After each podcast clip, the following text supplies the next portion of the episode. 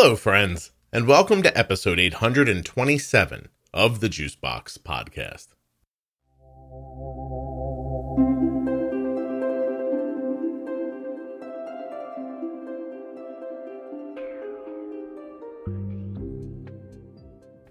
Today, we're going to be speaking with Patty. She's the mother of some children. One of them is adopted. That adopted child happens to get type 1 diabetes. We start talking about that. And then something comes up, and Patty caught me on a strange day. So the conversation took a pretty wild left turn.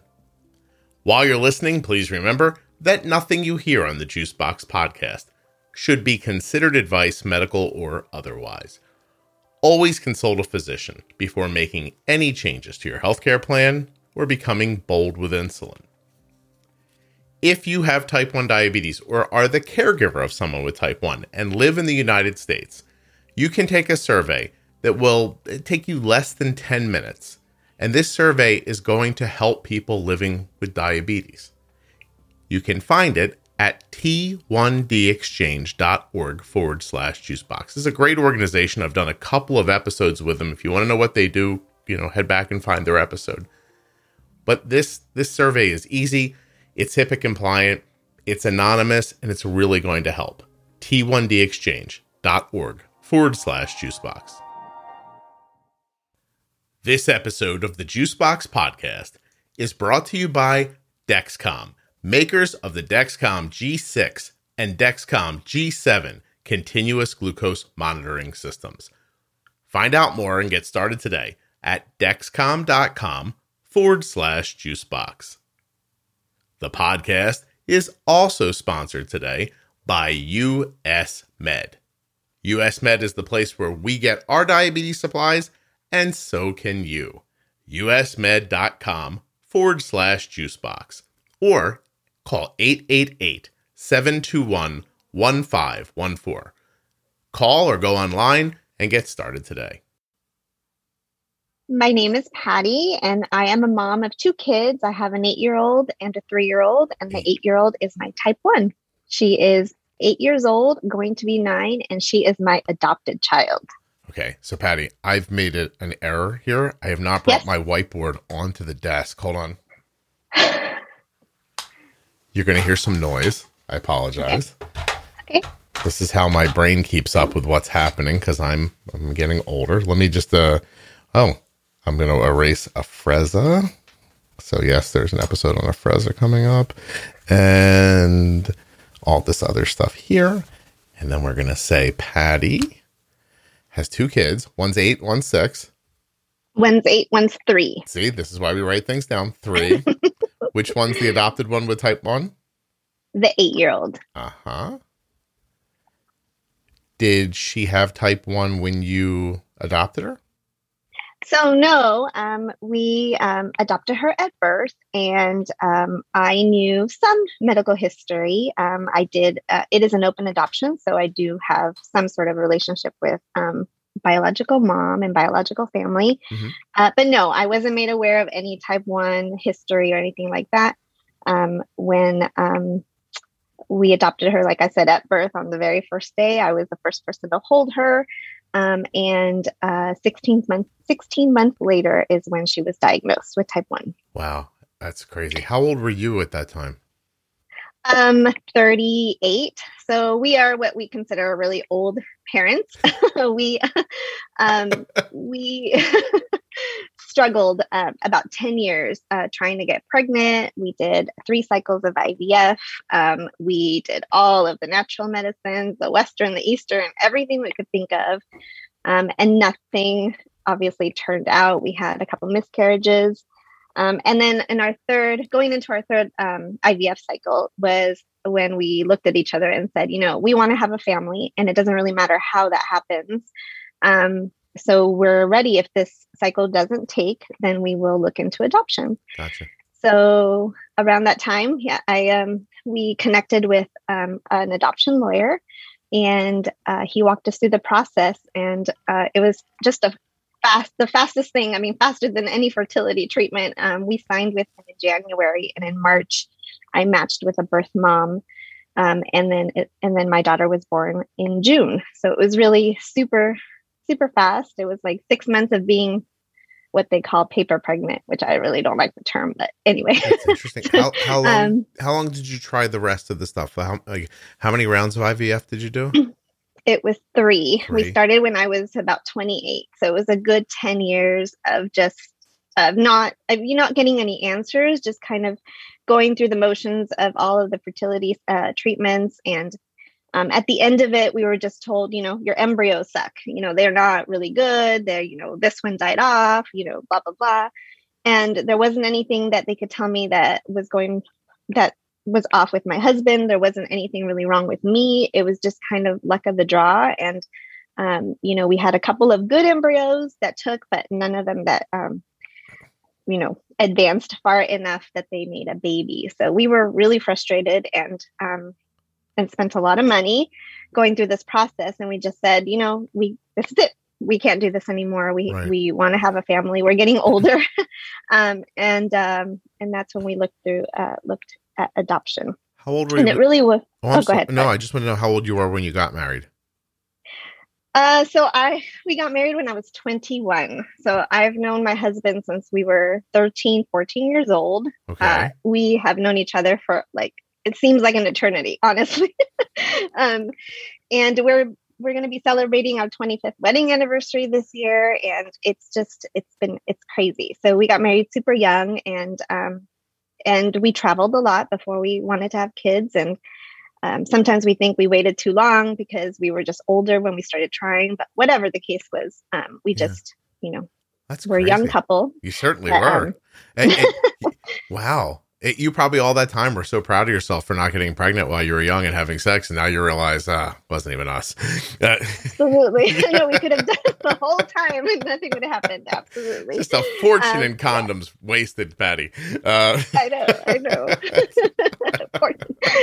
in, in my mind, I was just going to be able to stop birth control and say, "Oh, it's time," and yeah. it was just magically going to happen. That's really what was in my head. Like, right. oh, all I, all I had to do is just think it um, and it was going to happen. And I was so not even close to what was going to happen. So, can I ask you? Can we talk about it for another second? Can I? Sure. I'd be interested to know.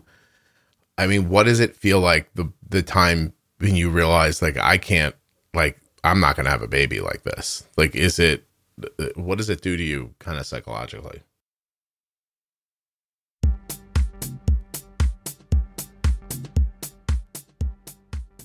For a person using insulin, the benefits of a Dexcom CGM cannot be overstated. The Dexcom allows you to see the speed, direction, and number of your blood sugar.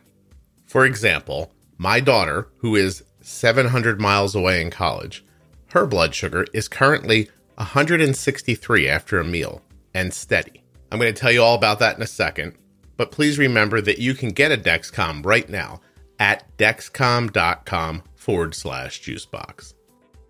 I have that information because I am one of the people who follows her Dexcom CGM. The Dexcom CGM allows for up to 10 followers of your choosing. That means that I can see everything that Arden's blood sugar is doing, no matter where she is. You might be thinking, oh, you have to look at your phone constantly, but you don't because you can set up alarms to let you know when thresholds are met. I, on my phone, have Arden's low alarm set at 70 and her high alarm set at 120. On Arden's phone, her low alarm is 80 and her high alarm is 130. So we get alarms that make us go, hmm, I wonder what this is about. Do we always do something about it? We don't. Right now, for instance, I can see what Arden's been doing. I spoke to her recently. I know what she had for lunch. She made a great bolus. This is going to come back down. But if it doesn't, we'll see that on the CGM. If it starts to head back up, We'll see that on the Dexcom. And then she can make adjustments to her insulin using this great information.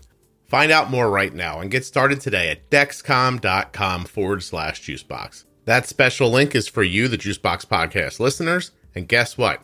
You may be eligible for a free 10 day trial of the Dexcom G6. You'll find out at my link. Head over there now. Maybe there are some questions you have about Dexcom that I didn't answer in this ad, but all the information you need is right at the link see customizable alerts and alarms, zero finger sticks, and glucose readings right on your smart device. Dexcom.com forward slash juicebox. Links in your show notes, links at juiceboxpodcast.com. Friends, my daughter has been using the Contour Next One blood glucose meter for some years now, and it is my personal favorite meter. ContourNext.com forward slash juicebox. Why is it my favorite meter? It is easy to carry, to hold, has a bright light for nighttime viewing, and features second chance test strips. On top of all that, it's incredibly accurate. And isn't that the most important part? It is. But let me tell you about those second chance test strips. Say you uh, you get some blood out and you touch the strip to it, but it's not quite enough. Now, this is not to say that the strip requires a lot of blood because the sample really does not need to be very large at all. But for some reason, like you touch a little and I don't know, you you sneeze. Now you have to go back and get more. Well, with most meters, you'd have to throw away that expensive strip and go again, but not with the Contour Next One. With the Contour Next One, you just get a little more blood, touch that strip back to it, and you get the same accurate result as you would have if you got all the blood the first time. Second chance test strip. On top of all this, if you go to my link, contournext.com forward slash juicebox, you'll see a big yellow button that says buy now. You can actually get your supplies online, often for cheaper than it costs you through your insurance.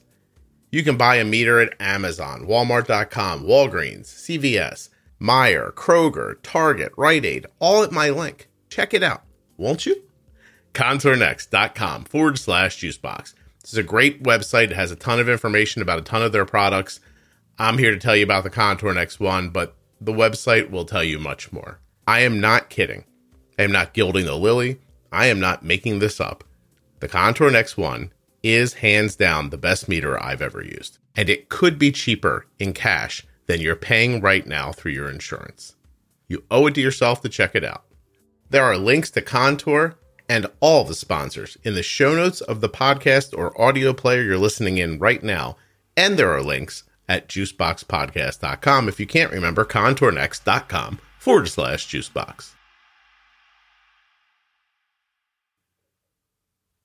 It's really heavy. And, you know, it's interesting because, you know, reaching out to you and uh, finally listening to your podcast and all of those things, um, even though not directly related to adoption, but, um, you know, just my daughter, um, it's been a lot. And, um, and just recently, I think I've started to be able to talk about it a little bit more because I'm, I'm sort of, in a way, a private person. I don't really talk about my own personal life. I don't want to bring anybody down.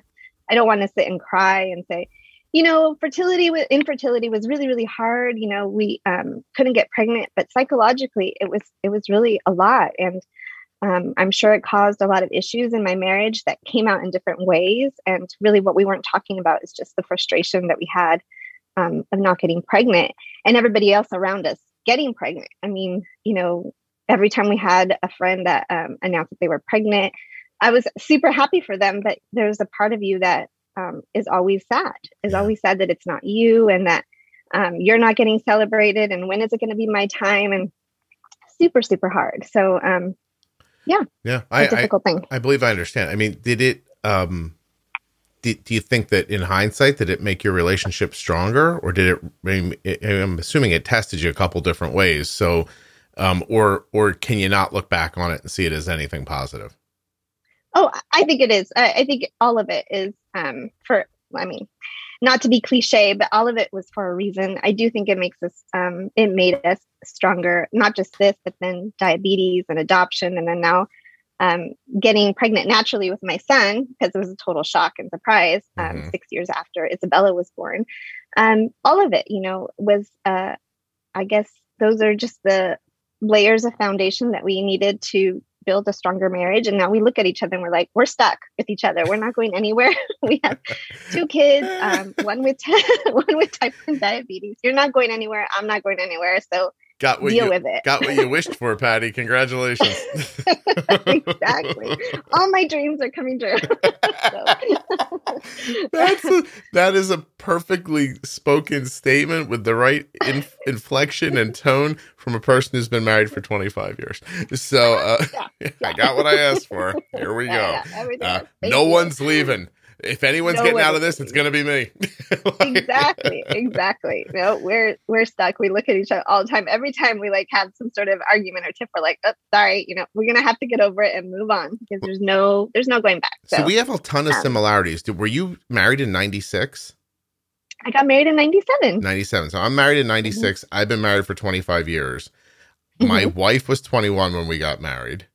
really Yes. I'm adopted, i knew that right?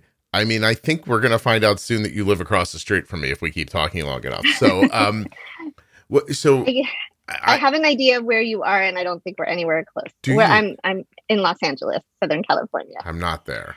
I have an idea. I don't like that you people have an idea of where I am. Just, I mean, I, you know what? I lie. Whatever. That lady sent me those cake pop ones. They were amazing. Actually, if you're Oh. listening, send more cake pops. They were terrific. and more cake pops i love cake pops um, but it, I mean, so I was, I wasn't adopted on day one, but I mean, it was very close. I think I was only alive a couple of weeks before my parents had me. It was the 70s. Like, they, you know, I was probably living in a box outside of a firehouse or something like that. Like, who, who would know? And, um, but it wasn't, it wasn't one of my parents were like in the system looking for a baby. You know, it's, I guess it was different the way it happened back then. Um, so yeah, it's really crazy. Uh, did you? Uh, how Isabel? Right? Is your is your daughter's name isabella Isabella? Isabella. Did you um tell her she was adopted? How early, or does she not know? No, she knows. Um, she we've been trying at different stages of her life to um, just share the story as appropriate, um, as much as she can understand. Um, so yes, she knows. Um, we have an agreement that or that we made um, through our adoption that we were going to keep, like I said, an open adoption, and we were going to try to establish some sort of relationship um, with biological mom. Um, they are not really near us, um, but we had said um, pre-COVID that we were going to try and visit each other every other year. Mhm. Um, that hasn't happened in a few years because of COVID. So the last time that she really saw that we saw each other was when she was one, right before she was diagnosed. Right. Um, so she does know, um, and she's coming to the age right now where she's asking a lot of questions, a lot of the hard questions um, about, you know, why, why this happened, um, you know, just the whole story. So we have to keep reminding her and telling her the story again over and over. Yeah. Um, it was very different when she was a baby. You know, it was very sweet and oh, we chose you, and of course that's the truth. But now she wants wants real answers, and um, she's also asking about you know extended family, like her their their side of the family. Um, she does have half siblings, so it's hard. It's a difficult thing, um, but I know. I mean, at least all the books tell me, and um, everyone tells me that it's just better for her that she does know as much information as I can give her Mhm. um, as she gets older. So It's interesting the level of um, curiosity and how it it vacillates because I never cared about any of that. It never, Really? never growing up. I never. I've always known I'm adopted. I've never once thought about like who those other people may or may not be. Um, I've never thought of my mom and dad as not my mom and dad. Even my parents got divorced, and I still I wasn't like, well, at least he wasn't my real dad. Like I didn't have any of those feelings, you know Mhm. when we were first married, Kelly, my wife, wanted like medical information. She kind of she she she gently uh, suggested and insisted that we find out about my my my my birth mother, and we were able to locate, but she was passed already, and Oh. and I got to speak to I got to speak to one of her sisters for a few hours. And when I got off the phone, my wife's like, "Well," and I'm like, "Well, a, I'm never talking to those people again." And b, and, and it was just not a like it was not an uplifting experience for me. Yeah. And um, and and you know, so I learned a little bit, but the one thing, like, I don't think I'll ever forget is that that her sister said she regretted giving you up every day of her life Mm. and I thought, oh, that's sad. And then, Yeah. you know, like, and then, but I didn't have that feeling of like, oh, my mom is sad. I just thought, like, I don't see her that way. So Hmm, That's even, interesting. yeah, I mean, I'm not unaware. I just, like, my parents, you know, they were there for me. and They took care of me and they're my parents. Like, I don't, Mhm. I don't really care. And, and can I tell you too, I loved being adopted. Really? I I I loved this. I might have a streak in me about something, but I loved not being attached to anybody's history. I loved Really? I loved feeling like I was the like the beginning of it and that I could decide if I was religious or if I was like everything. Like I got to figure out and be who I wanted to be by myself without a bunch of people telling me we do this on Sunday or we do this at Christmas or this is how it goes. Like I just I love that. I don't know. Gotcha. Yeah. Yeah. Anyway. it's interesting that you that you kind of thought that you had, or well, you did that you had that freedom just because you weren't biologically attached to. Yeah. Because I I, don't know, wasn't yeah. attached to those people either. I was like, I don't have to listen Yeah. to their bull crap either. Like I was like, like, they basically rented me long term. You, you know what I mean? Like, and so, um, and what I ended up doing through my life is I would identify people that I appreciated, and if they had certain aspects of their personality that I thought were really laudable, I kind of used that as my teaching. And I, Hmm. I don't know if I've said this before, but I, I worked with this old man one time and he was just such a hard worker. And that's all I really remember about him. He worked really hard. I worked with a guy who had a great sense of humor. And even when his life was painful, he was pleasant to be around. And, you know, and on and on. And as I met people like that, I would I would identify and say, well, that's a that's a trait that I I would like to have. Like I think that's really and I, I sort of got to build myself out of spare parts, I feel like. Hmm, So interesting. yeah. I mean, I hope that um, Isabella. I mean, I I would hope that she would grow up to. I, I don't know. I actually really don't know. I what I hope for her, but um, I do every day have to work at um, just making sure that she knows she is loved, and even loved more so, just because I feel like you know there is a whole family out there that chose this for her because they knew they could not take care of her. They Mhm. knew at that moment um, that their situation was so dire um, that they needed, you know, her to have the life that you know that she should have. Sure. Um, and I just hope that she realizes that one day. Um, Oh. and I think going into the teenage years, I mean, we're like pre preteen right now.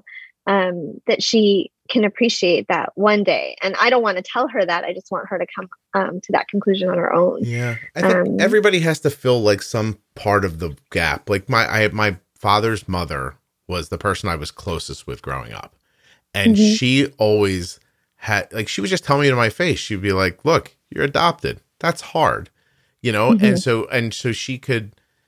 I always she tried harder with me. She was closer with me than she was with my with my other cousins who she was all related to by blood.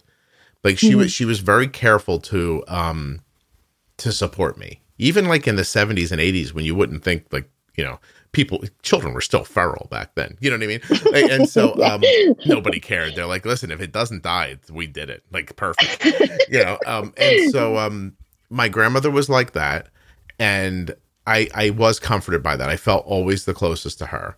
And then um from there, I just I don't know, like uh, the one thing I would tell you I, I'm going to make you sad. I don't want to make you sad. Uh, but when when things would happen in the house where I grew up, my parents and later my brothers, who much like you, another thing we have in common, I guess my mom just suddenly could make babies after they adopted somebody. um, so um, they something would happen. It wouldn't matter what it was, and they would all have a similar reaction to it, or a thought about it, or a, you know a plan to move forward. And mine were always different. Huh. And so I I was I just knew I was different than they were. Hmm. So I I never felt the pressure to be like, oh, they think this, I have to think this too. Interesting. Yeah. Interesting. Anyway, that's not why you're here. No, I mean, I, I am. I, you know, I, I honestly, all of this is, um, I don't know, it's coming of age. I'm having like this, this midlife crisis, maybe. I have no idea, but where all of a sudden I am wanting to talk about it. Like I said, I reached out to you. Um, you know, I, it sounds so corny, but I keep thinking of this song, one of my favorite bands. Um, and one of his lyrics is like, I have a scar I can finally talk about. And these are all like things I can finally talk about. I Mhm. haven't talked about them to anyone really. Here tidbits to my best friends, obviously, and um, and you know, I talk about it sometimes to Scott, but he like loses patience really quickly, and so like moving on. Um, but you know, I just think that I am here for those reasons, and obviously type one reasons. But um, it feels So- good. It feels good. good to finally get it all out. I'm glad for you. And there's nobody better to tell than me. So, um, because I mean, who would you not tell but a stranger who you listen to in your ears? Yeah, Yeah. right. A person you wouldn't know if you walked into them in a grocery store. You'd be like, "Excuse me," or keep right on walking. Um, so, uh, what do you think made you want to start talking about it more? Um, I think um, being in this pandemic and being so, uh, you know, I guess all together all the time, um, and really um, watching Isabella's uh, numbers all day long and adjusting and doing all of these things that were frustrating me. And like, I'm like, you know, I should just be a full time nurse. You know, how is the nurse when she goes back to school going to be able to do all of this? I need to do better because I'm not doing as good of a job as I want to be. And um, to be honest, I listened to your podcast, I think, when Isabella was diagnosed back in 2014. I think it was just getting started, if I'm not mistaken. Or no, or maybe you were some years into it. No, I, I started the I started in January of 2015. So, Oh, you did it. Okay. yeah, you might have even been on the blog earlier. It's possible. I might have. I remember hearing about your blog, and I think I heard a couple episodes early on. But at that time, I was just so in this terrified state of of everything, you know, of what people talk about on your podcast all the time. Just you know, of her going too low, of her, you know, uh, dying in her sleep. I would ask her endocrinologist and say, "Is she going to die in her sleep? Am I going to wake up and she's not going to be there?" Because that is what I'm terrified of. And it took me so long to not be so scared um, and then being in the pandemic and seeing all of this going on so you know just every single minute um, i said i have to do better and that's when i started listening again to you um, Wow. because it took me a long time to get back to the podcast and really be able to take in the information and not be so scared What was the um, span of time between you finding it and then actually being able to listen to it? uh, finding um, at first when she was diagnosed, well, because I think I heard early on, probably if you started in 2015, she got diagnosed in 2014. And I remember hearing about it first through a friend and through our endocrinologist office. Mhm. So that was just maybe a year and a half into diagnosis. Um, and then pandemic, um, that was just a few years ago. So she's already with five. Um, so she, you know, we've been living with it for four or five years. Um, and that's when finally I think it started clicking for me.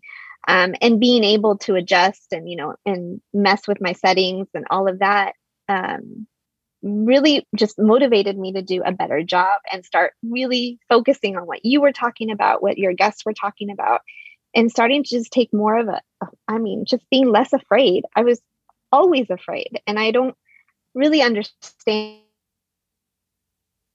Oh, Patty, you're gone. Hello?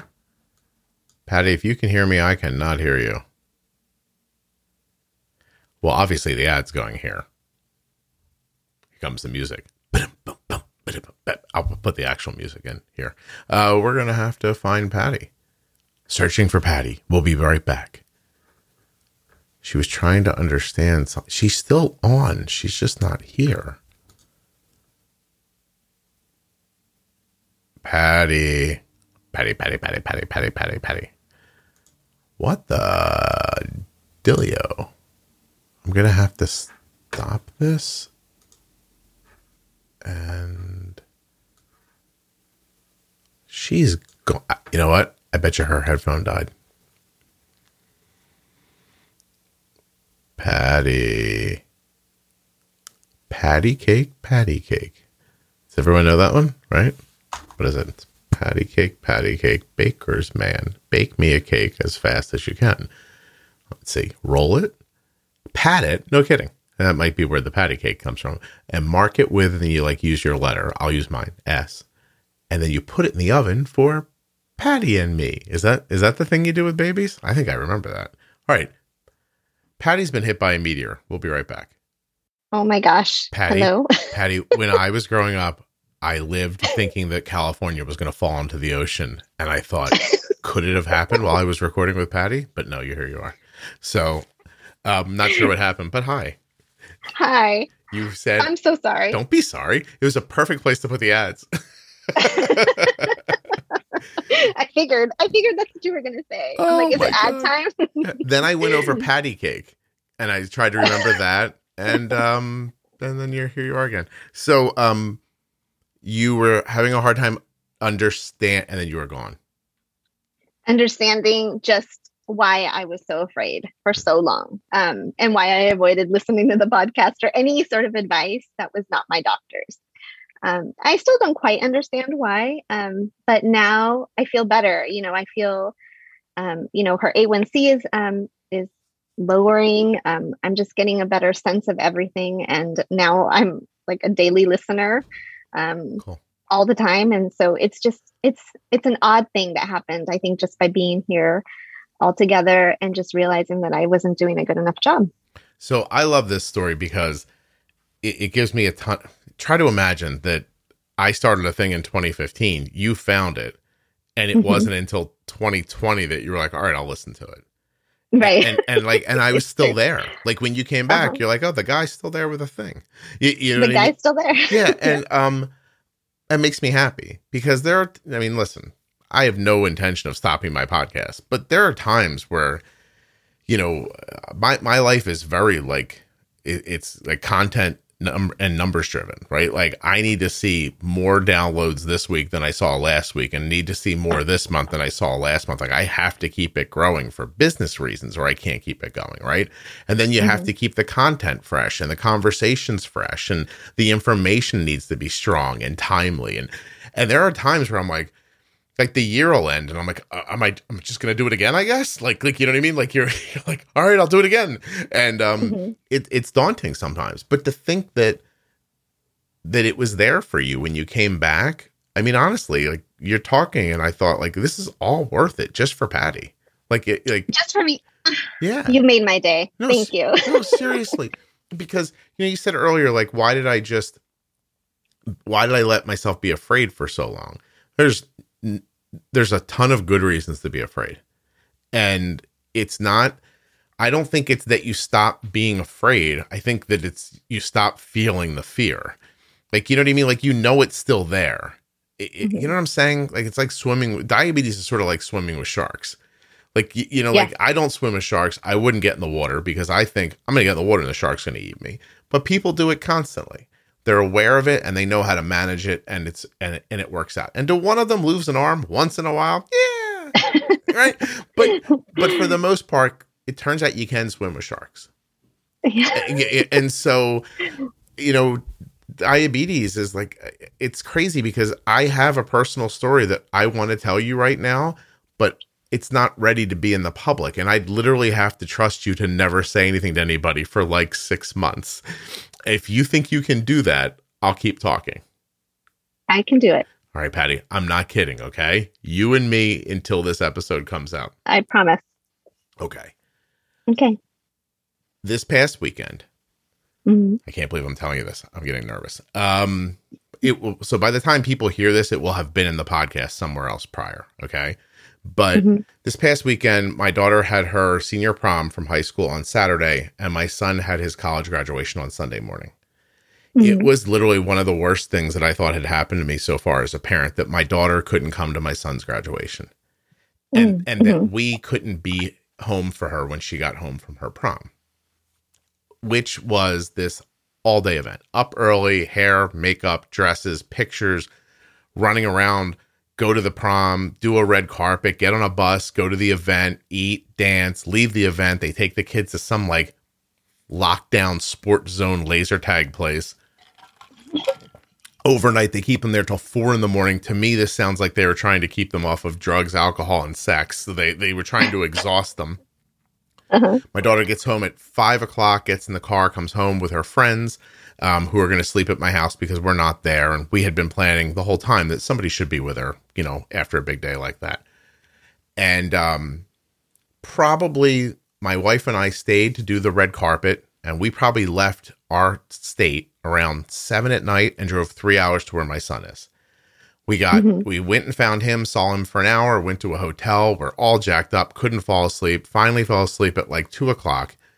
At two o'clock, I took a screenshot of Arden's blood sugar because the 24 hours prior were so good. I actually thought to myself, this is amazing. Mm-hmm. Well, I go to sleep at two. At three o'clock, they decide to have French toast sticks. she she boluses for them pretty well. Mhm. I mean, I didn't I didn't see her like in hindsight do anything I wouldn't have done. Mhm. Um, four o'clock, five o'clock, she actually spiked a little bit. Um, texted with us, and we said, "Hey, maybe you should bolus here." And she looked at it and said, "No, you know what? This looks like it's coming down. I'm not going to bolus." Mhm. And about an hour and a half later, we got a low alarm. We woke up, called Arden. She drank a juice. Her blood sugar was not dangerously low as far as we could tell. Um, Mhm. We did everything we thought we were going, we would have done. Like if I was there, I did everything. The only thing that I Mhm. wasn't aware of was the meal at 3 a.m. Okay. Mhm. Um, a half an hour later, I wake up seven o'clock. My son sending us text, "Hey, I, we got you great seats. I got you shade. Blah blah blah." Super excited. I get up. I go to the bathroom. I standing in the bathroom in the Holiday Inn Express, Patty, naked. Mhm. No one picture that. Okay, I'm looking. I'm looking for my toothbrush and you know trying to figure out everything I'm about to do. And I think to myself, let me look at Arden's blood sugar one more time before I get in the shower Mhm. and Arden's Dexcom indicated that she was low, L O W. Oh God. And I looked at the graph, and the graph had been steadily low since she drank the juice. And I thought, that's not good. And I Mhm. picked the phone up and I called her, and she answered the same way she's ever answered me waking up from a sleep. She's like, hello, like very, you know, like that. And I'm like, hey, Arden, you're pretty low still. Let's do another juice.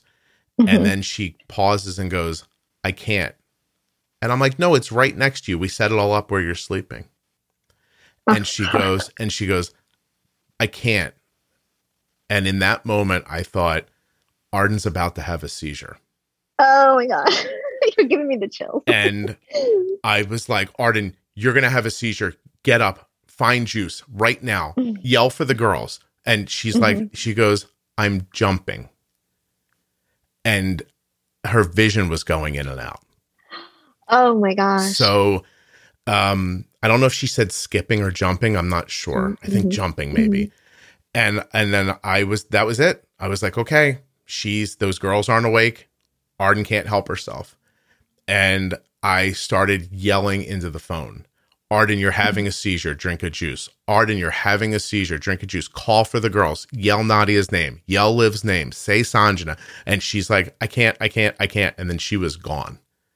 And then just as that happened, I heard her friend Nadia's voice. She's like, I'm here. What do I do? And I said, um, I'm like, go get the glucagon. So she went to get the the Gvoke hypopen. She got that, brought it back, and I said, Nadia, let's try one time with juice before we give her the glucagon. I was like, can she drink a juice? And the other, I heard another voice say, I have a juice, and like they they said she's drinking it. And I was like, okay, good, good, good, right? So I don't know what's happening. I can't see anything. And so I'm just like, she's drinking it. Yeah, yeah, yeah. And then she starts to come back a little bit. And I said, as soon as she can, just hammer that juice down, like have her drink it all. So I find out later, subsequently, hours and hours later, she couldn't drink the juice. They were squirting it in her mouth like a little fire oh my hose. gosh. Yeah, yeah, so yeah. she was, abs- she was. Had I known that, I would have gone right to the glucagon. But she Right. was, she was. So she absorbed enough of it through her cheeks that it brought her back. I don't think that this part of the incident lasted more than two minutes. Um, but I do believe she may have been lower than the CGM said, probably for Yeah. a couple hours prior Yeah. to that. Oh, oh, right right. And so they get her they get her around. She hammers down some juice. She i said you know we need to put something in her stomach. That's going to stay there. I'm like just go get her a piece of bread. She's not going to want to eat. She you know she ate the bread. She had a couple of gummy bears that we have around the house that hit her really hard. And we finally I got her up into the 60s. I taught the girls how to test her blood sugar over the phone. Um, and then they kept testing and verifying. And then I stopped. And I was like, I have to go to my son's graduation. Like Mhm. I'm still naked in the Holiday Inn Express. My wife was sleeping still. Like I drew the short straw and taking the first shower in the morning. And so I walked out into the hotel and Kelly goes, What are you yelling at? And I said, Arden just had a seizure. I stopped it. And she st- pops up. She's like, What? I'm like, She's okay. And I was like, But I got to get in the shower. We're going to be late. So I showered real quickly, called the girls back, kept talking to them. They were amazing. These girls Mhm. were were uh, just stunning in how they handled everything. Um, Arden was joking again a couple minutes later. She immediately um, sent her one of her teachers an email and said, Hey, I just had a seizure. Can I get out of my homework on Monday? Because I don't think I'm going to be able to do it today. she later realized, she told me like 12 hours later, at the moment, she thought she was being responsible. and um, then they couldn't sleep, right? They were, um, mm-hmm. they stayed, so now they're up for 36 hours. We don't get home for like 12 hours after this happened. Mm-hmm. And, um, you know, they're, they're good. Arden's still, she's shook still, but she's, she's okay. She's bolusing for her food. She, um, put Omnipod 5 on, you know, for the first time the night after that happened. Like she's not daunted. She's still a little shook, but she's not, she's not daunted. We had a long mm-hmm. conversation about it. Um, I, I talked to her the entire ride home for like two hours and she said something that was so uh, thoughtful about diabetes. She said, um, oh, and I don't use these words around her, which is really interesting very often. She goes, um, I know I do the right thing. She's like, I'm not worried about what I did. She goes, there were just so many new variables that day. I think that's what got me. And, yeah, I, and I was like, yeah. So I told her I thought we were, she probably had a ton of adrenaline and we were doing great all day. Like I swear to God, her blood sugar was just terrific all day. And the adrenaline was probably so we probably too much activity and heat, and then, but the adrenaline was making the insulin look like it was working well, I guess. And mm-hmm. then I think she either should have not bolused for the French toast sticks, or we could have temped things down. But even looking back, she was on loop at that point, and the loop had taken her basal away for hours before this happened. Like it was trying. Wow. It was trying. And I put it. It was trying. Yeah, and I and, and, I put a juice in on top of that. Now, why do I tell you this here in this episode, Patty, when I had zero expectation about talking about this? and this is why. Um, you ready? Yes. You want me to tell you, or you? Uh-huh, go ahead. Yeah, you tell me why you think I told you, and then I'll tell you if you're if you're right. Because we're never not afraid. But how am I today?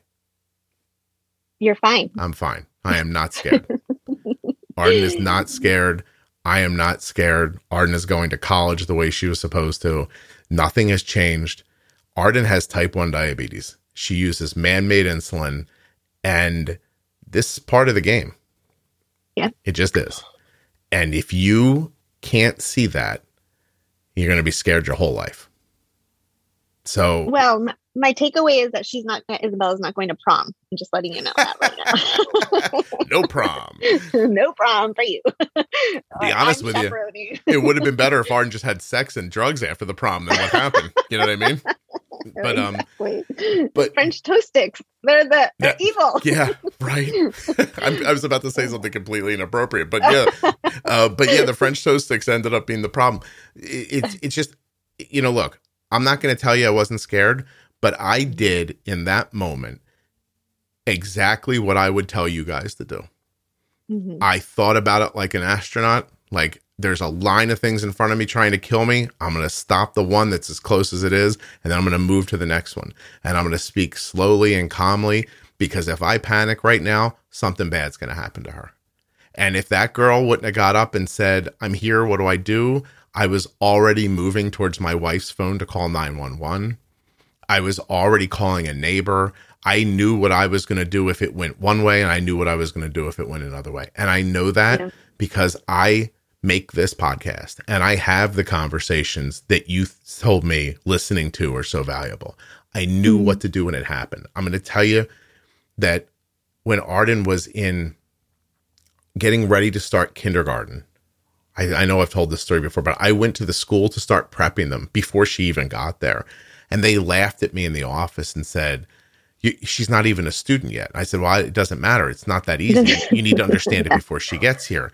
And I told them the same thing year after year that being ready doesn't mean being ready doesn't mean that you're going to stop a problem. Being ready means that you're going to know what to do when a problem arises because a problem is going to arise and it is going to come when you don't expect it. We have been practicing for this for months. Arden stayed four days by herself in our house recently. Mm-hmm. Took care of herself beautifully, not a problem. I don't, looking back, she didn't do anything wrong at that prom.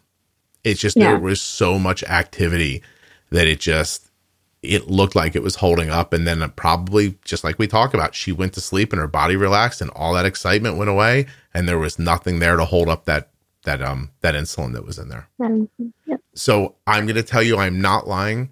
I am not afraid today. But I am not afraid because I decided not to be afraid, not because there's nothing scary. Of course. Yeah. And I think that I'm coming to slowly to that realization or understanding of of not being as afraid as I used to be just that it would you know in the frozen state because I don't want fear to freeze me and like I've had situations where I've had you know she's been under the care of others and other people have made mistakes like you know given her 9 units of insulin versus 9 grams of you know carbs Mhm. and um, I've been in those situations and they have frozen me. I was frozen after she was diagnosed. Like I couldn't function. I it's I spent about two to three weeks just lying on the floor, like literally lying on the floor next to her crib, just crying. Um, and I don't want to be there anymore. And I think I'm I'm not there anymore. I think obviously, and so um, I that's why listening to your podcast and just talking about all of these things and talking about it too with um, other people and other friends has made me better and has made me um, more confident. Um, we're trying to get we're on the Omnipod Dash ourselves, and we're I've been fighting and arguing and well getting upset with people trying to figure out why we're not on the Omnipod Five yet. Um, but I know I'm it's it's pretty new, um, so we're just waiting. Um, but yeah, it's definitely helped, and um, hearing that story makes me makes me sad in a way. It makes me it gives me chills in the sense that I don't, I, you know, I don't obviously want that to happen, but knowing that you can't absolutely plan for every single thing in life Yeah. and things are going to happen and you just have to Well, be proactive and yeah. Patty, you've heard me cry on this podcast plenty of times. Mhm. What I just described to you happened 48 hours ago. I'm not crying. Like being alive is not for the faint of heart. And No. you know, and and having diabetes and using man-made insulin, it's it is what it is. I mean, y- Mhm. you all have to imagine. I've made, I mean, 700 episodes of this podcast. You don't think in my personal life, I don't think, God, someday something's going to happen to Arden and I'm the guy with the podcast and it happens to hit my kid. Like, you know what I mean? Like, I can't stop it any more than than any of you can. And it's going to happen like if you really step back and look at the confluence of things that had to happen because if arden would have just come home and i was here we would have talked i would have tested her Mhm. blood sugar we would have looked at a couple of things we would have made some adjustments if she started getting low i would have been there and that wouldn't have happened right but it just I, I mean really think about it i had two children five years apart and their college graduation and high school prom fell within the same 12 hours in Yeah. two different states how does that happen you, you know what i mean like it's just Mhm. but she had friends here. That was planned. Mhm. She was sleeping next to juice boxes. That was planned. All of those girls know how to use the um the hypo pen. That was planned. Right? Mhm. Like all of that was planned. When I was faced with that problem, everything that I said came right from the like like from the stem of my brain. I didn't have to think of any of it. I knew what to do. And I knew in that moment that panicking is the only thing I could do wrong because I, Right. I know the steps. Just take the steps, do the thing. It's going to be okay. And by the way, she was talking 30 seconds before this. We're going to get her back out of this again. Like we are. Mm-hmm. She already had, I, mm-hmm. I could, I was standing there thinking she had a juice an hour ago. She drifted down really slow. She's probably just lower than we thought she was. There's a juice in there. We're going to put in another juice. This is going to be okay. Now, let me tell you, it ruined the next you know, it, the next two days of her life, she's still got a headache, like a low kind of background headache from it. She's a little nauseous still. It's just mm-hmm. she was had a prolonged low, and this is I Jenny and I spoke about it. Jenny's the only person who really knows, and you know I checked, and Jenny's like, this is all incredibly normal, like for afterwards, and she's like, it'll pass eventually. Um, and Arden's okay, and she this is her reality. She shouldn't not know. Just like your daughter should know she's adopted. You know what I Mhm. mean? Like you, you don't uh, listen. I'm really good at diabetes and I'm slowly passing off what I know to Arden, but it's she knows half of it. And I told her Mhm. later, I said, Arden, listen, you got we have to sit down and I got to give you the rest of it. I said, there are things that happen overnight when I was sleeping that if I was there, I would have known to do that you have no idea to even think about. And, mm-hmm. you know, uh, it's, and you're going to learn it. But if I expect her to live, like I'm 50, Patty, how much longer could I go? You know what I mean? So even if I die, another 50, well, yeah, you're lovely. Even if I make it to 70, I'm going to be useless. All right. And she's, I mean, my mom's 79, be honest with you, in 10 years, you know, she hadn't really added much to the party. And so, like, you know, even if that happens to me, right? Arden's only going to be 38 when I'm 70. So if yeah. I if I want Arden to be 70, then she's going to have to have these experiences so she knows how to handle them. Yeah. You know, and I this is an experience nobody wants to have. And I'm not saying everyone's ever going to have it, but more of you that are listening than not are going to experience a scary low blood sugar at some point. And medically speaking, that's all that happened to Arden. I said to Arden, I said, you know, the medical community calls uh, what happened to you a low blood glucose event. And she goes, it felt like a seizure afterwards. Um, and she's a little banged up she kept she was running her elbow into a sofa and the it so hard that it rubbed her elbow raw. Oh gosh. And yeah. she had sparkles like like diamonds in her nails and she like scratched her forearms with her own like the tops Oh yeah. yeah. But oh, other, oh, than, other than that, she's okay. And I'll tell you what, last night she's like, Can we sit down and look at my prom pictures? And I was like, Yeah, sure. She's like, I want to yeah, she, she's okay. She's okay. So the only thing that can go wrong is you know dying. If you don't die, then everything else is manageable. Everything's okay. Yeah. I know. Anyway, I know. all right, Patty. Let's let's let's re. You said fear, and you screwed up your own episode, so that's not it's not my fault. It's your fault. Um, yeah, and you know what? I'm so afraid that it's going to happen again because my this laptop is like it just like what happened is it just all of a sudden everything went away no. and i don't know what what it's doing it's like rebooting itself i have no idea anyway all right, we're gonna be okay yeah. so on top of all this fun for isabella she has she has ADHD. Yes, she does. Uh, so she was diagnosed officially um, when she was five, right before the pandemic. And she was also diagnosed with ODD, which is oppositional defiant disorder. So that's mm-hmm. lovely. Um, and, uh, you know, I just heard one of your podcast episodes with a mom on there that um, she was saying how her daughter was very, had a very spicy attitude, sounds just like Isabella. Um, but it was related to blood sugars. And I thought that that was the case, you know, because early on we saw this attitude, even like at one. Um, and I thought, oh, well, we're going to get blood sugars under control. Everything's going to be fine. It wasn't fine. um, the spicy attitude and the um, defiant attitude, the very, the, all the personality traits that you really, really hope are going to serve her later in life mm-hmm. um, are still there. Um, but yeah, she was diagnosed with ADHD. Um, and so we went, um, we shut down obviously for COVID. And so she was home all day long, every day. And so we saw the whole range of her um, attitude and behavior.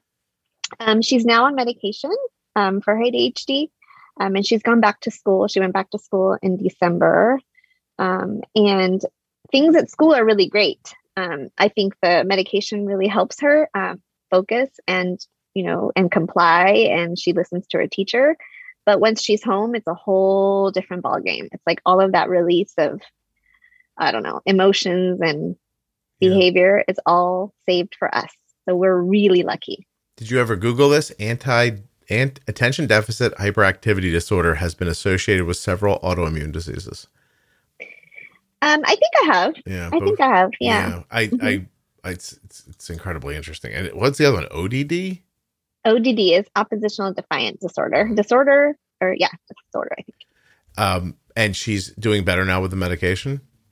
She's doing better with her ADHD. So the ADHD just helps her focus and not be so distracted because she has a really hard time. Like she's the type of kid that you know you see a, a, a gnat flying around, buzzing around, and you will focus on the gnat or you know the piece of dust or whatever the case may be. So I knew it was going to affect her school because you need to be able to focus and, um, you know, pay attention. So that has really, really helped. But it doesn't help her with her behavior at home. It doesn't help help us at all with like her being more compliant or listening.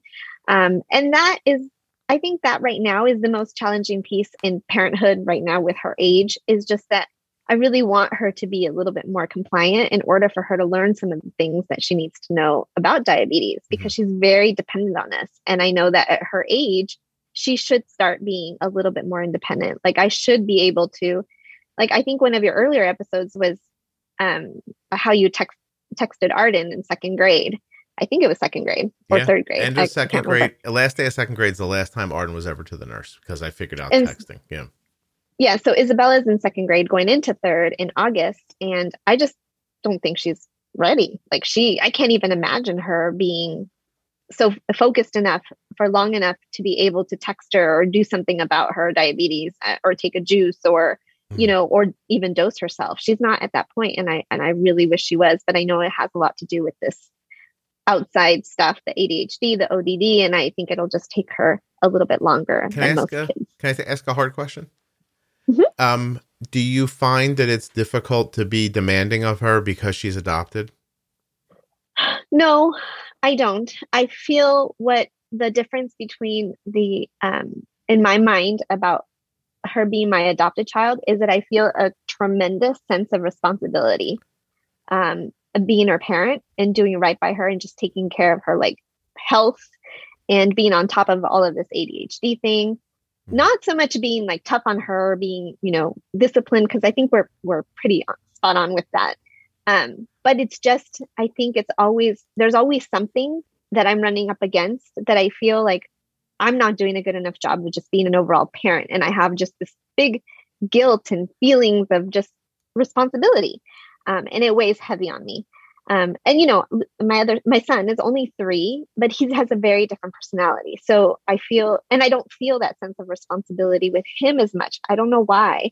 Um, but with her, I think that's what really affects me or parenting overall, but not not so much that I I can't be hard on her because Yeah. we are we we we really parent, try to parent as much as possible. Um, That's excellent. I, you know, it's funny. I think back to something I said earlier about, um, you know, when when they're not yours, like from blood, like you don't realize that there's things that, like, you know what I mean? Like there's things that you do that i- your son probably just jives with because he's wired more similarly to you than not, Yeah. and so you're almost talking to.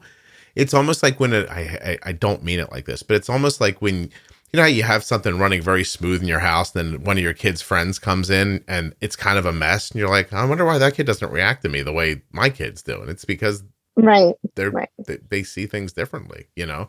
they do. Yeah, but I think it's I think you're doing it sounds like you're doing a terrific job, and I think you're doing what you can do, which is, you know, see see the shortcomings, address them, just try to learn slowly. I mean, the, the ODD's got to make everything more difficult, I would imagine.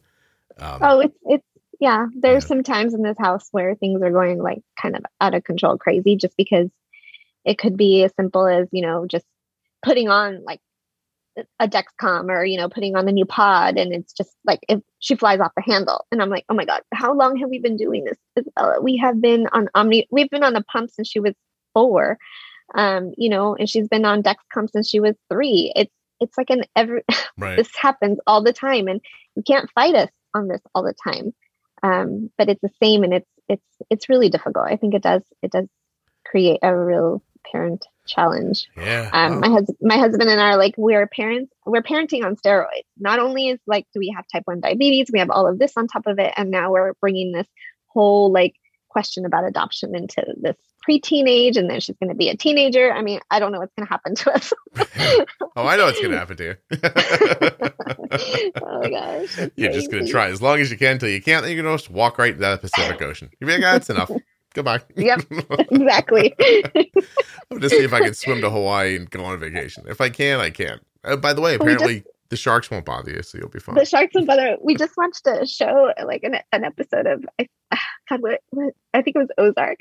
she checked herself into a mental institution to get some sleep, and I was like, wow, that sounds like that sounds like an amazing thing to go do. It's like it's about where I'm at right now. It's about. By the way, spoilers if you haven't watched Ozark. Uh, and so, well, it's not really a spoiler. It's just part of them. I'm sorry, but you're not going to air this for a while, so hopefully by then everybody's watched it. yeah, if you haven't seen Ozark by the time this comes out, then shame on you. Uh, and that's, exactly, And exactly. Right. Shame. on you. So, so now I'm sorry. So Isabella also has hyperlipidemia. Oh yeah, yeah, she does. So um, I think it was uh, about at four or uh, one of her routine endo checks um, where they do all the blood work. She came back with high cholesterol.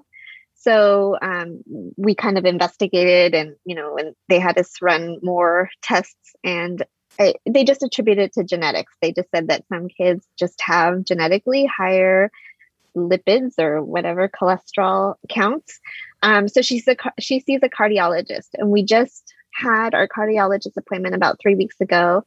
Um, you know, and her numbers are are steady. Her triglycerides, which I think are the bad ones, but are highly variable, um, are lower, and they've you know they've lowered significantly, which is great news. Mm-hmm. But they also, like I said, are highly variable. So they could. It just depends on you know the time of day that she tested, if she fasted eight hours versus ten hours or whatnot.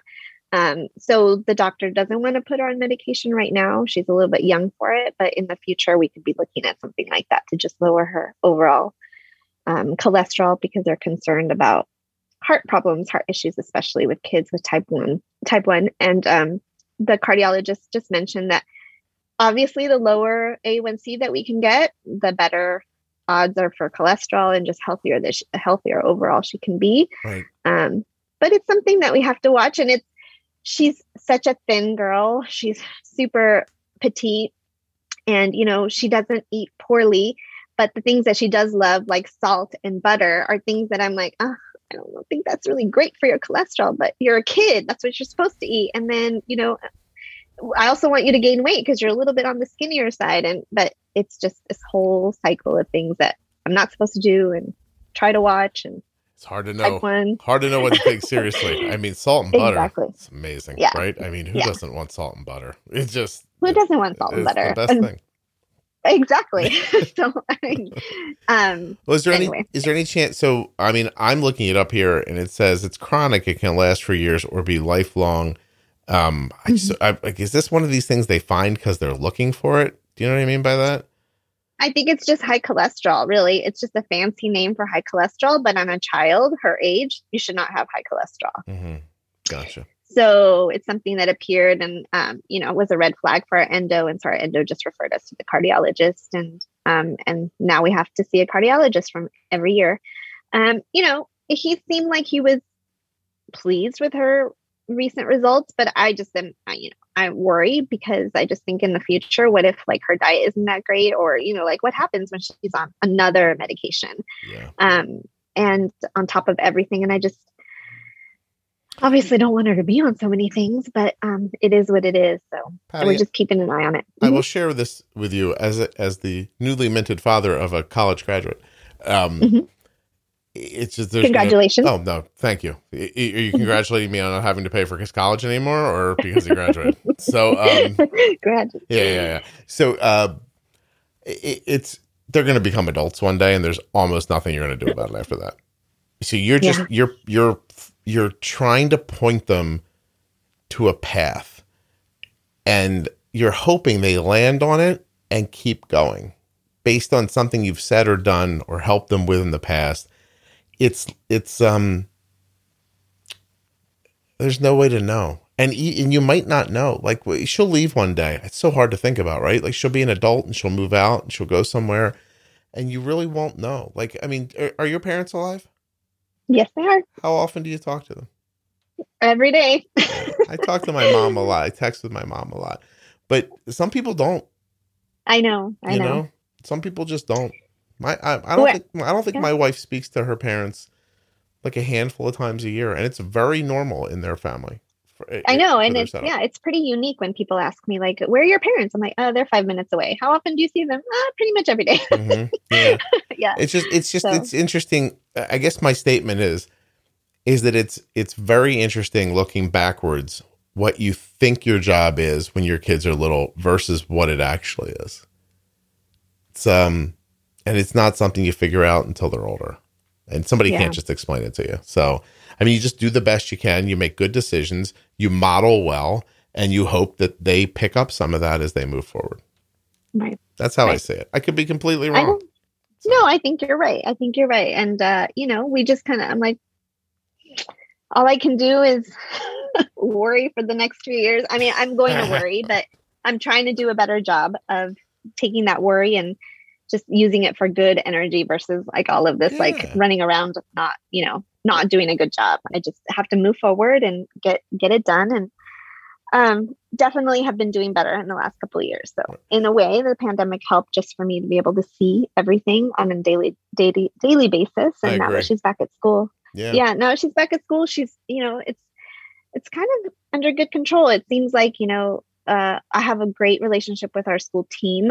Um, they're amazing teacher principal um, our lvn our, our nurse everybody is just we all work in it um, as a team and everybody seems to be in agreement and i know i'm not always going to have that um, but um, it seems like things are going okay right now Good. That's excellent.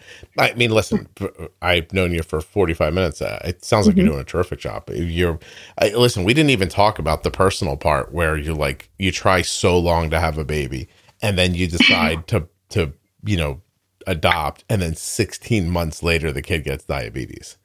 Like, no we didn't talk about that that's Yeah. a whole uh, uh, diagnosis story yeah, Yeah. but that's okay no, but, but my point is, is that, is that like, that's, you're a person.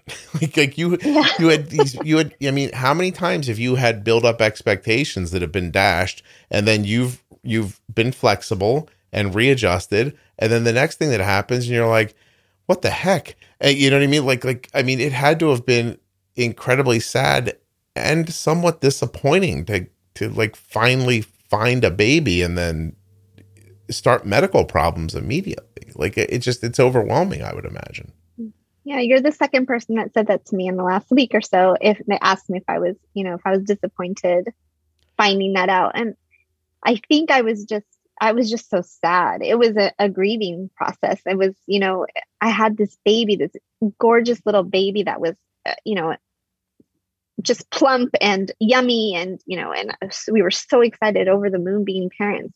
And all of a sudden I saw her over the course of two months lose a lot of weight and Mhm. you know and she was so little to begin with and just see seeing her get sick all the time and not knowing what was happening um, and then her getting diagnosed i just watched her and i said wow what happened to the baby that we had didn't have to worry about this we didn't have to prick her finger like six seven eight times a day and then wake her up at night to prick her fingers because we were doing it all the time. Mhm. um, it just it was a whole grieving process and i didn't do well. I did not do well. If it wasn't for my husband i think i don't know what would have happened because he's the one who took the reins and said um, i can't let you continue like this because someone has to take care of this situation.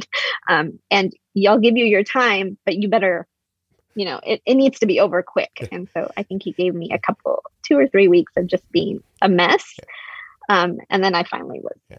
okay Go over to I the sideline, get some oxygen, but I'm gonna need you back out here in a second exactly, exactly. Keep banging heads with this. own. Yeah. No, I mean, but it's a. I look. I mean, I don't know what could be a more human thing. Like, I, it, you can't even talk about the letdown because it's attached to a person that you love. But uh, Mhm. here, I'll give you an example of it from the uh, from the other morning. In the middle of of you know, we had just stopped this seizure from like going full. I mean, she was having it, but it it didn't get. You know what I'm saying? Like it didn't have long to go, and we got her right back out of it again. So now we're getting her together. In that time, I'm not lying to you while I was naked in the Holiday Inn Express bathroom talking to my daughter and her friends after this seizure had happened, I get a text from my brother 24 hours after my mom got the news that she was in remission. And it Mm. said, Mom has COVID. Oh, And I'm standing in that bathroom, and the text, Mom has COVID, pops up to me. And oh my. I'm going to tell you, here's what I thought. It was a split second, but I thought, could everybody who needs something from me just me alone for a second? just like, just for, exactly. just Oh for my a God. second, please.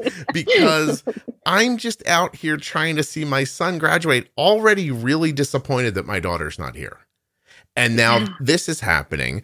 And in the middle of that seizure, I had that conscious thought like, I need to stop this for her health and well being, but I also need to stop this because if I don't, I'm leaving right now and I am not seeing my son graduate. And he's not even going to know why. Right? Like I have to mm-hmm. fix this right now. It's the it's like it was the parenting moment of all parenting moments. I was like, this can't go wrong. I have to get. I, I, I. There was a moment I felt like I willed her to be okay. You, you know, it was just, Yeah. it was insane. But then in the middle of that, mom has COVID. I was like, "Are you kidding me? Like, Oh when's the floor to open up and I get swallowed into hell? Like, when is that happening? Is that now? Like, you know, like, or, or am I to have a heart attack? Like, I don't want anybody finding me naked in a Holiday Inn Express. You know what I mean, Patty? It's not. It's not a good look. They're gonna they're gonna think meth right away, you know, and and I don't need that. So it just it, it, but the truth is and, and i'm i'm it's gonna i don't i hope it doesn't sound i feel like i'm gonna sound like i'm bragging for a second but all the things i've been through in my life when i was a kid and being adopted and growing up that way and having a baby who has diabetes and all the things i've been through i could not have been better positioned for what happened this weekend i Mhm. really Yeah. just kicked its ass. It, Yeah. it was it was really something. Like I was when it was all over, I was like, wow. I'm like, this is like the thing I tell people is actually what happened. You have to have these experiences over and over again, and they're most of them are not going to be pleasant. But one day you're going to have that experience. You're going to really need it, and it's going to come through for you. And that is exactly what happened. Yeah. Yeah. That's true. That's that's a good take on it. Just Yeah. that all of these things are preparing you for Well, Patty, it's the only take. It's the only take. Yeah. Because what's the opposite take? Is I run out into traffic. Okay. Because because I'm like, "Ah!" like like you can't like there's no other option. Right, Patty? Yeah. Like you Yeah. you're gonna go on the sideline, take a breath, and you're gonna get back in the game because what else are you gonna do? what else am I Right. gonna do? Right. I know. We're not gonna wish I away know, their got it. diabetes or their ADD or whatever the hell else that's going on with them. Like it's this is it. This is the game. You know what I mean? It is. Yeah. It is. I don't know. It's like marriage. We're in it.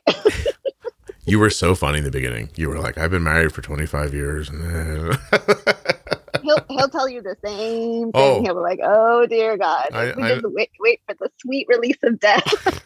I know. I know he will. Don't worry. I'm just, listen, I think if you stay in the game, it's a win.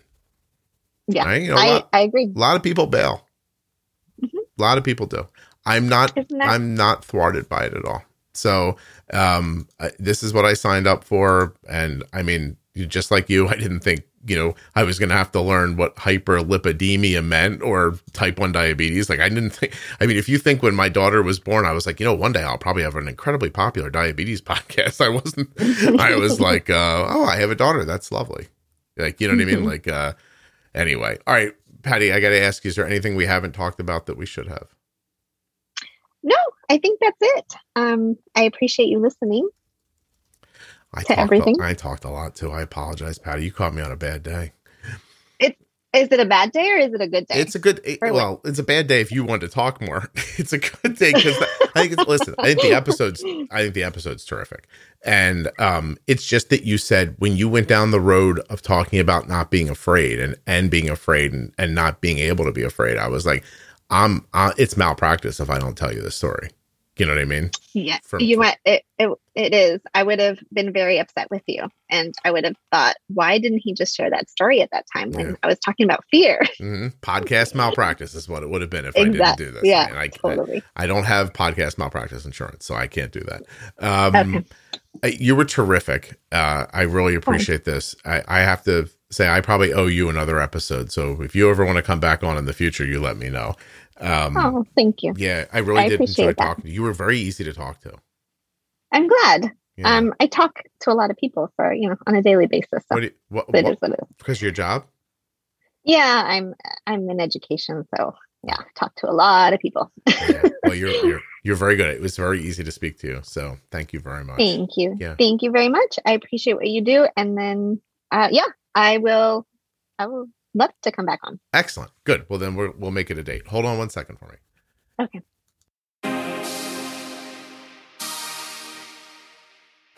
A huge thanks to Patty for coming on the show today, telling most of her story before I told mine. And I also want to thank Dexcom, makers of the Dexcom G6 and Dexcom G7 continuous glucose monitoring systems. You cannot go wrong getting Dexcom. Dexcom.com forward slash juicebox. Get your diabetes supplies, including insulin, the way we do at US Med.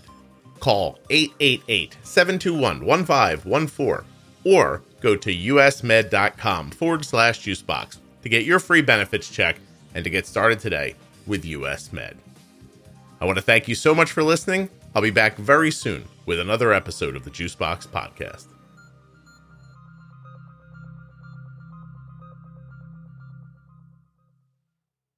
If you're enjoying the podcast, please leave a five star rating and review in the app that you listen in. And don't forget to check out the Facebook page for the Juicebox Podcast. It's a private group with 33,000 members. Everyone there has diabetes or loves someone with it. It's great conversations, great advice. People are talking to each other. It's really, really wonderful. Juicebox Podcast, Type 1 Diabetes on Facebook. It's a private group, so you'll have to answer a couple of questions to prove you're a living person before you get in.